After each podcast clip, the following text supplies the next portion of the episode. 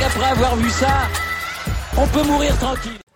Bonjour à toutes et à tous et bienvenue dans ce podcast pour débriefer cette première qualification sprint de la saison de Formule 1. On était du côté d'Imola en Émilie-Romagne. On avait 21 tours pour eh ben, décider de la grille de départ pour la course de demain. 21 tours. Eh ben oui, il fallait pouvoir se battre. Alors, de stratégie d'aérostand, bien évidemment. Les pneus tendres pour tout le monde, sauf sur les As, c'était la stratégie. Et on avait donc un départ arrêté et 21 tours pour décider de cette grille. Il y avait évidemment des points à distribuer, 8 points pour le premier, 7 pour le deuxième, 6 pour le troisième, et ainsi de suite, des points pour les 8 premiers en somme. Et le vainqueur de cette course c'est le poleman, c'est Max Verstappen qui s'impose devant Charles Leclerc, mais il y a eu combat entre les deux, puisque Leclerc avait pris le meilleur au départ et s'est juste fait rattraper dans les deux derniers tours. Il a eu un petit problème de gestion de pneus, le pilote Ferrari. Perez est ainsi troisième, Carlos Sainz est quatrième, montrant ainsi l'hégémonie des deux écuries, à savoir Ferrari et Red Bull, qui sont les deux écuries clairement les plus rapides en ce début de saison. Norris est cinquième, Ricciardo sixième. Euh, on retrouve en septième position Bottas qui marque des points, Magnussen aussi, Alonso fait 9, Schumacher fait 10. Euh, et ensuite on arrive notamment au, au Mercedes pour qui ça a été extrêmement compliqué, aucune remontée opérée par George Russell et Lewis Hamilton. Euh, la course a été aussi complexe pour Ocon et Gasly, Gasly qui a eu un accident avec euh, Guan Yu Zhou qui dès le premier tour, qui a fait notamment intervenir une voiture de, sécurité. Euh, donc on a eu quand même un duel entre Verstappen et Leclerc parce que Leclerc au prix d'une meilleure impulsion, et eh ben devance au premier freinage à Tamburello Max Verstappen. Il commence à prendre une petite avance, elle se stabilise autour d'une seconde et demie, et dans les 5-6 derniers tours, on voit Verstappen qui d'un coup se rapproche, des problèmes de graining à l'avant-droit pour, euh, pour Charles Leclerc, donc un problème de, gestion des pneus, euh, chose plutôt surprenante parce que depuis le début de saison, la gestion des pneus, elle était clairement à l'avantage euh, de l'écurie italienne sur, sur, sur Red Bull, donc c'est clairement quelque chose, je m'y attendais pas, et puis je m'attendais pas à ce qu'il y ait un combat, enfin si, il va y avoir un combat, mais quand je voyais l'écart être autour d'une seconde et demie, je pensais, je voyais pas Verstappen faire un push, il a saisi l'opportunité, euh, Leclerc a défendu deux fois avant de céder à deux tours de la fin et après il n'avait plus aucune chance de pouvoir redépasser. Il a vraiment, il avait vraiment complètement détruit son capital pneumatique. Euh, Verstappen a extrêmement bien géré et a fait mal quand il a, quand il a fallu le faire. Il marque donc 8 points et 7 pour Leclerc. Euh, c'est clairement euh, un signe pour la course de demain et c'est quelque chose d'intéressant à noter en tout cas cette dégradation des pneus qui était à l'avantage de Ferrari depuis le début de saison et qui là sur cette piste, clairement la performance même je dirais euh, est plutôt à l'avantage des Red Bull. alors ça va être extrêmement intéressant de, voir tout ça demain parce que les quatre pilotes de pointe, hein, les quatre plus rapides, je fais fi du classement pilote où George Russell est deuxième, ce qui ça représente pas vraiment la réalité puisque Carlos Sainz a lui aussi comme Perez opéré la remontée qu'il fallait. Euh, il partait dixième, il finit quatrième. C'était clairement l'objectif à avoir avec cette qualification sprint qui au fond lui permet presque d'effacer sa, déconvenue de, qualification.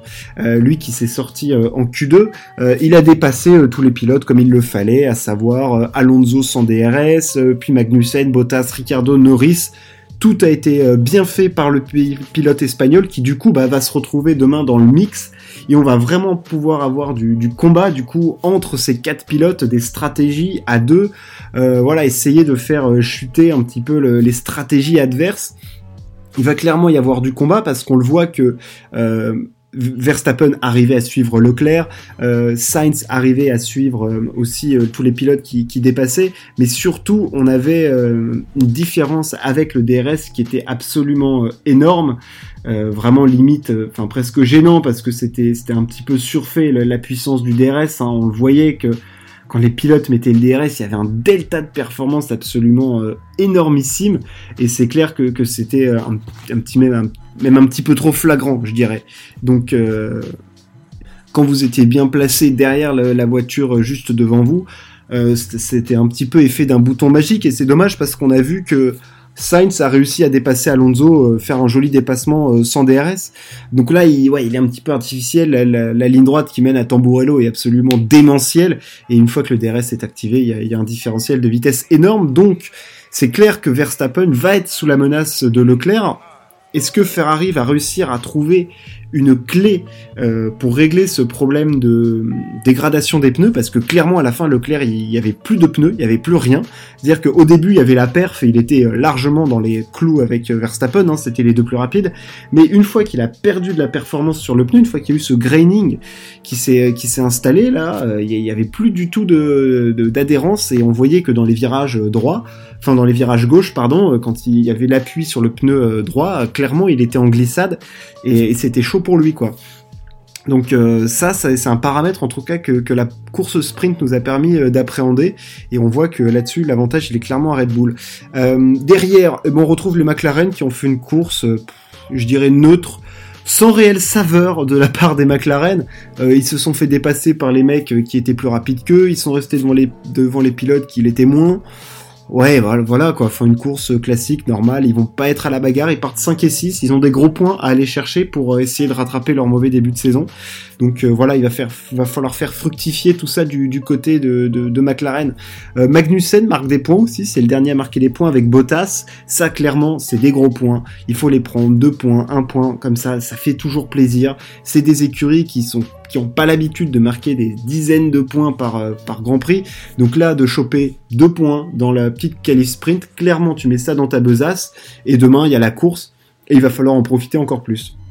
Ensuite, je suis obligé de m'arrêter sur euh, nos amis, euh, bon alors Alpine, un petit peu décevant je trouvais, manque de performance, je suis obligé de m'arrêter sur Mercedes. C'est la débandade, c'est la catastrophe. C'est-à-dire qu'ils sont partis 11 et 14 ou 11 et 13 et ils finissent 11 et 14. Voilà, il s'est rien passé.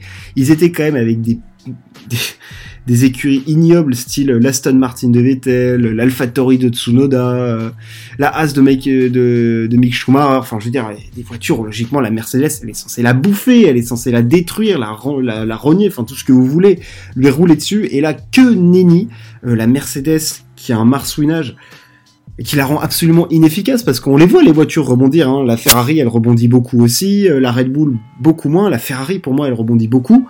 Et tu vois qu'il y a une performance sensationnelle à côté de la Mercedes qui a l'air d'être un immense tracteur, quoi. Enfin, je veux dire, les mecs, il, y a un convoi de chars à bœufs derrière eux, quoi. Ils n'arrivent pas à le tracter. Et ils en extraient aucune performance. Et on voit que commence à y avoir un petit peu de tension chez Mercedes. On voit que, et oui, quand t'as des écuries en crise, alors que c'est des écuries de, pointe, évidemment, quand t'as pas la performance qui vient avec, et eh ben tout de suite ça crée des tensions. On a vu ça chez Ferrari euh, notamment. Et Mercedes n'échappe pas à la règle, hein, évidemment. Quand tu domines tout le monde et que t'as pas besoin de mettre le maximum de ta puissance moteur, que t'as toujours un coup d'avance, c'est facile.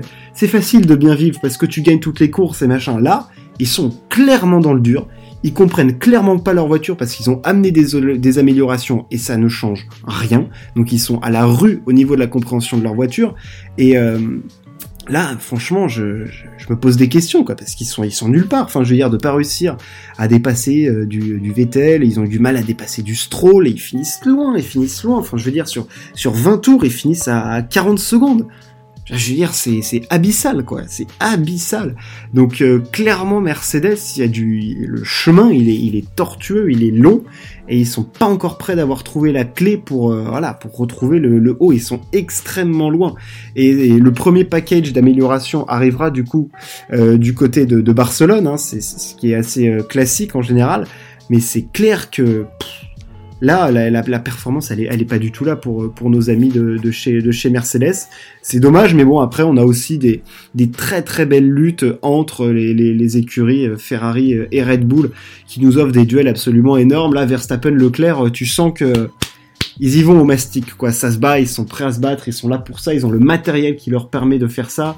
Ils ont cette nouvelle réglementation qui leur permet de se suivre. Alors oui, a ce DRS, machin, mais c'est quand même les deux pilotes les plus rapides et ils nous offrent un spectacle fantastique.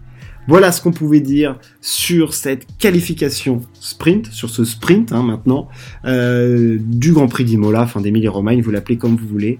N'hésitez pas à partager, à vous abonner si ça vous a plu. Merci de m'avoir écouté. Ciao, à plus.